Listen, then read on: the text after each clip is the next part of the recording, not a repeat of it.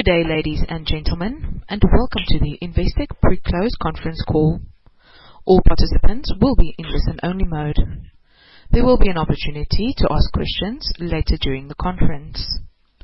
If you should need assistance during the call, please signal an operator by pressing star then zero. Please note that this call is being recorded. I would now like to hand the conference over to Fani Titi, the Group Chief Executive. Please go ahead, sir. Thank you, Irene, for the introduction. Good morning, ladies and gentlemen. I am joined this morning by Nishlan Samujh, the Group Finance Director, and a number of our executives are also on the call. Thank you all for taking the time to join us on this call to discuss our year-end pre-close trading update, which covers the 11 months ended on the 28th of February. Our full year results for the 12 months ending on the 31st of March will be announced on the 19th of May. It has been a positive trading period for Investec. However, we are mindful of the impact the ongoing tensions between Russia and Ukraine may have on global economies and financial markets. Our thoughts are with the people of Ukraine and the region, many of whom uh, have been forced to flee their country and their homes. From an exposure perspective, the group has no material direct or indirect exposure to Russia or Ukraine. We are spending a lot of time talking to all our clients about the short, medium, and long-term ramifications of this crisis. Our risk teams continue to monitor any potential impact and are working closely with regulators and industry bodies to ensure uh, compliance in this fast-moving situation. Now turning onto the results. The momentum we experienced in the first half of the year continued into the second half, and we have seen the benefits of continued strategic execution and post-pandemic economic recovery. Consequently, the group operating performance has surpassed the pre-COVID comparative period. Pre-provision adjusted operating profit increased over the period, supported by continued client acquisition across geographies, growth in funds under management, and the higher average advances. Overall, underlying performance was driven by continued growth in revenue underpinned by increased client activity and lower funding costs, lower expected credit losses due to limited default experience, and well-contained costs. We are pleased to update our adjusted earnings per share guidance to between 0.51 and 0.55, up from the 0.48-0.53 range that we previously guided in November 2021. Accordingly, we expect adjusted earnings per share to be between 76 and 90% ahead of the prior year. To conclude, we are clearly operating in another period of uncertainty, and the full impact from the war and sanctions remain unknown. The recovery in the group's performance underscores the resilience of our client franchises.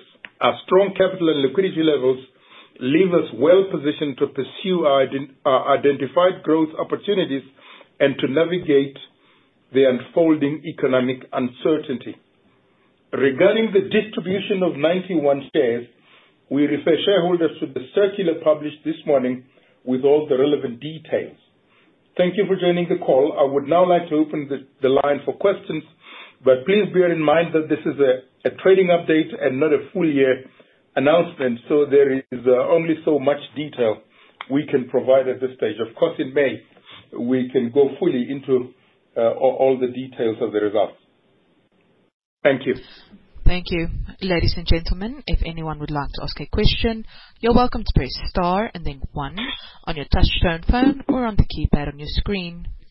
If you, however, wish to withdraw the question, you may press star and then two to remove yourself from the question queue. If anyone would like to ask a question, you're welcome to press star and then one. We will pause a moment to see if we have any questions.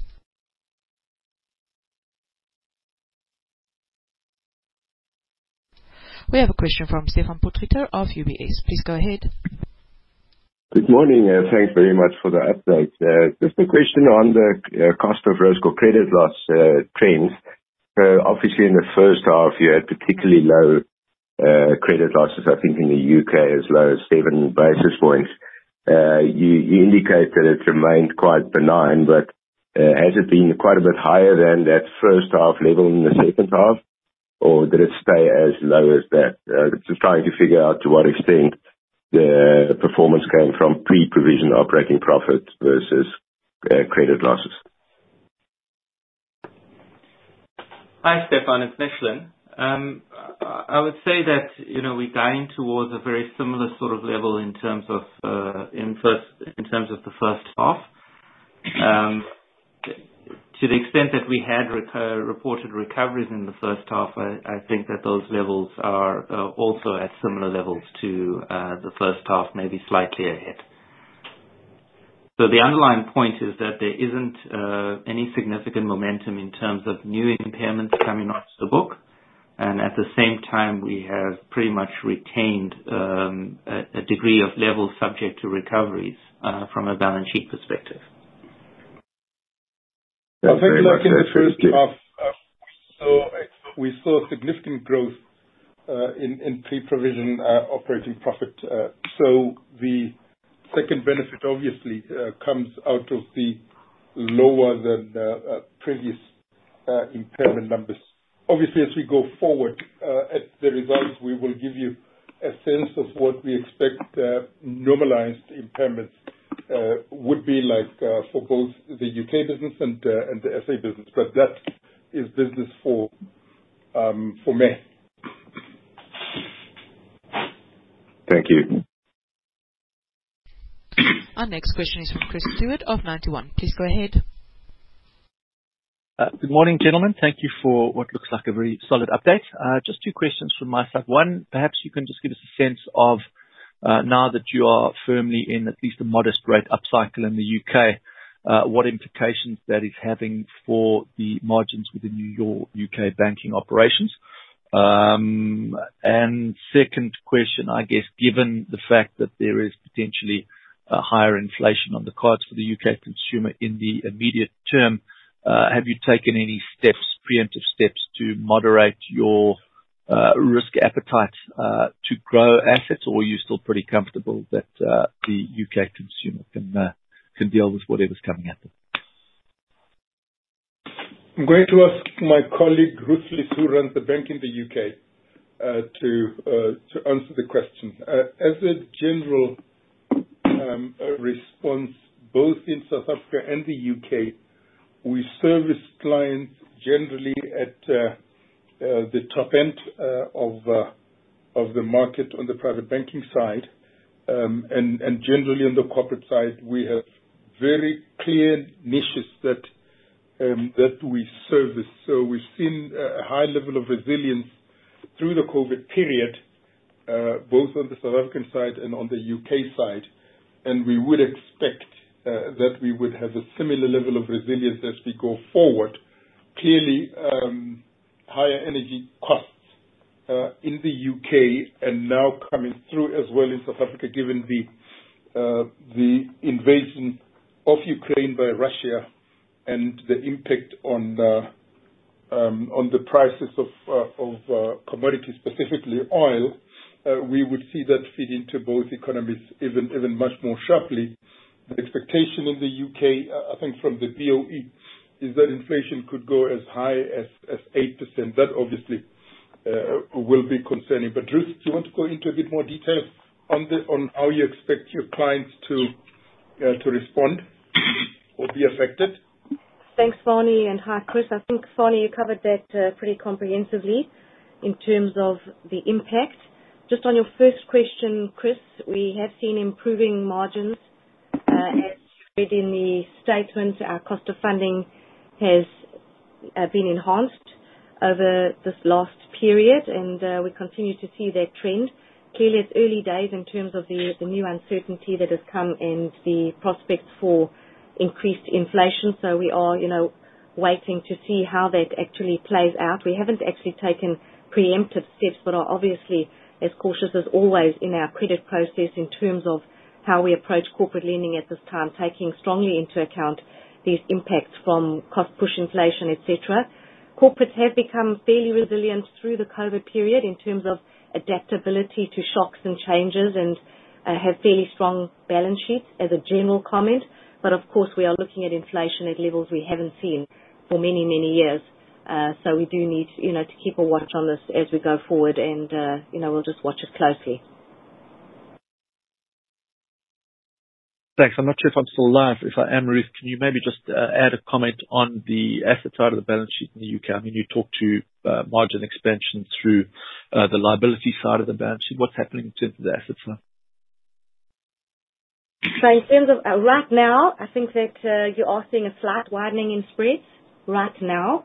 But it's very early days in terms of what's going on in terms of the Russian-Ukraine crisis. So we need to see where that settles. Um, It is a matter of you know, wait and see, as I said before. But we have seen margins slightly widen, but whether that actually sets in, I don't know. Uh, but we have been able to maintain lending margins over the the period up to now. Super. Great. Thank you very much. The question was uh, Okay, let, let's move on. Ladies and gentlemen, just another reminder, if anyone else would like to ask a question, you're welcome to press star and then one. We will pause a moment to see if we have any further questions. We have a question from Asanda Notshe of Mazi Asset Management. Please go ahead. Hi there. Uh, can I just check if you can hear me? Yes, please go ahead. Hi, Asanda. We can hear you loud and clear. Okay, great. Um, I wanted to just to check. Thank you very much, by the way, and uh, good morning. Um, I wanted to just uh, ask on the costs, Um, is it fair to assume that the the rise in costs in H2 was was, you know, materially higher or close there to, let's say, operating income rise in H2? Because eh, The costs were up, just if I look in H1, roughly, let's say 12%. So to kind of get to costs that rose you know, closer to revenue, is it fair to assume that H2 was then materially higher in terms of the cost growth? Thanks. I think, Asanda, we uh well, firstly, good morning. I think we got into the fact that uh, we're anticipating an improvement in the cost-to-income ratio overall. So costs have grown at a lower pace than uh, growth in revenue, albeit that uh, variable cost will grow pretty much in line with with growth in revenue. Overall costs have grown materially lower than growth in revenue. Okay, great. Thank you. Our next question is from Robin Gittin of RJ Risk Management. Please go ahead. Oh, hi. Um, following on from the questions regarding uh, expected credit losses and impairment levels and risk appetite. Um, obviously, all these lead to levels of capital that has to be held by the bank. Does Investec have any plans to reduce um, capital levels by offsetting some of these uh, Uh, impairment levels uh, to the market?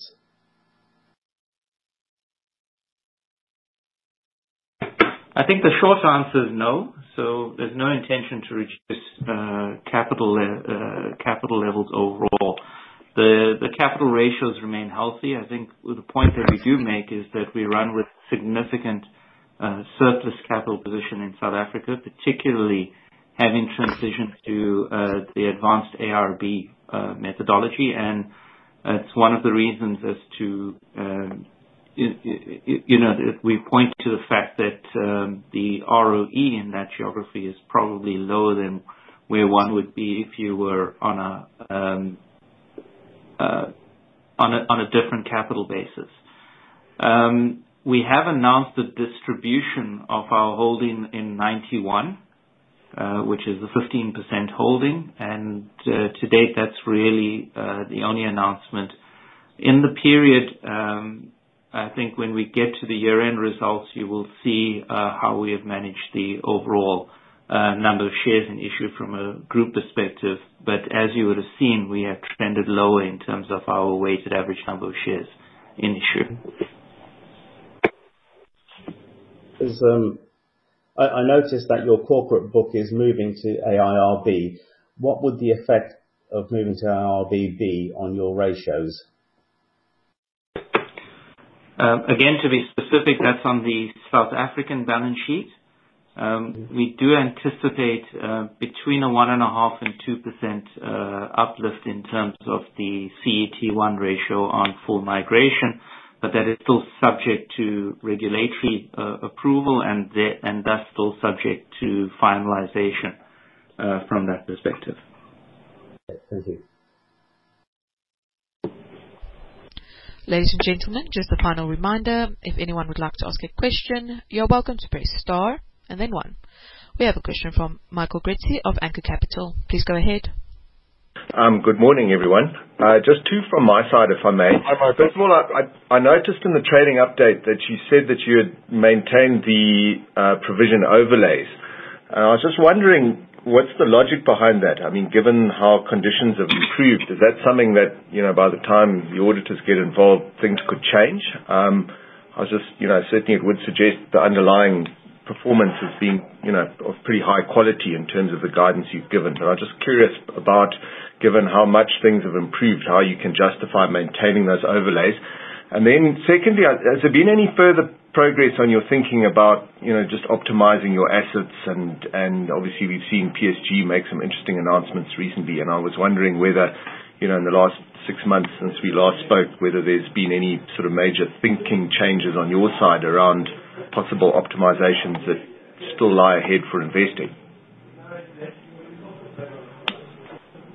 Yeah, just uh, starting off with the question on overlays.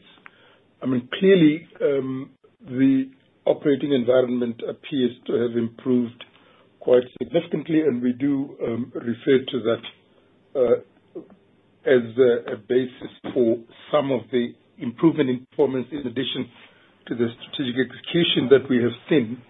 Um, there is still a level of some uncertainty as to whether we will go into the fifth wave in South Africa specifically. Um, even in a place like the U.K., where you have seen significant um, liberalization uh, of the country from a COVID perspective, you still see a level of pickup in infections, and thankfully, we are not seeing a concomitant increase uh, in serious uh, illness and death. There is still some uncertainty. We will um, review, um, when we get to the final results, uh, uh, what uh, needs to change with respect to our attitude towards those overlays. Needless to say, uh you have as that level of uncertainty recedes, you have now the impact of um, the the Russian invasion of Ukraine and its impact on oil prices and how that feeds into inflation, and potentially how that could could affect confidence and demand. So it's a pretty complex um uh set of uh uh matrices, but we feel comfortable about where we are, both in terms of activity and demand from our clients, our provisioning, and and we will review those and the implications of the changing economic and financial market landscape when we uh, release our final results. And with respect to uh, strategically whether we we would like to uh, further optimize um, our asset base and composition, I just want to remind you that over the last two years or so, with the announcement we have made today, we would have distributed, Uh, by the timeline of May, as indicated in the circular, about 70% of uh, uh, Ninety One, what was then IAM, a substantial return of value to our shareholders. Um, the one area where we had indicated in the past that we need to Um, get more progress uh, relates to the reduction in the investment portfolio in South Africa. Nishlan spoke about a high level of capitalization and the need to optimize um, uh, our capital uh, in South Africa. So if there is any any additional work to be done, it it will be there. We are already highly capitalized, and with AIRB, as Nishlan indicated, you will have another 1.5%-2% addition to uh, uh, to the CET1 ratio. Strategically, we uh, are well-positioned in the bank and wealth space in the U.K. as a bank um, and provider for the entrepreneurial market and the mid-market corporate market. So we are so uniquely positioned there with a breadth of services that um, is not available by uh, some of the competitors. As an example, on the on the equity capital market side, you would have the likes of Numis, but they do not do uh, other things we do, um, uh, so on and so forth.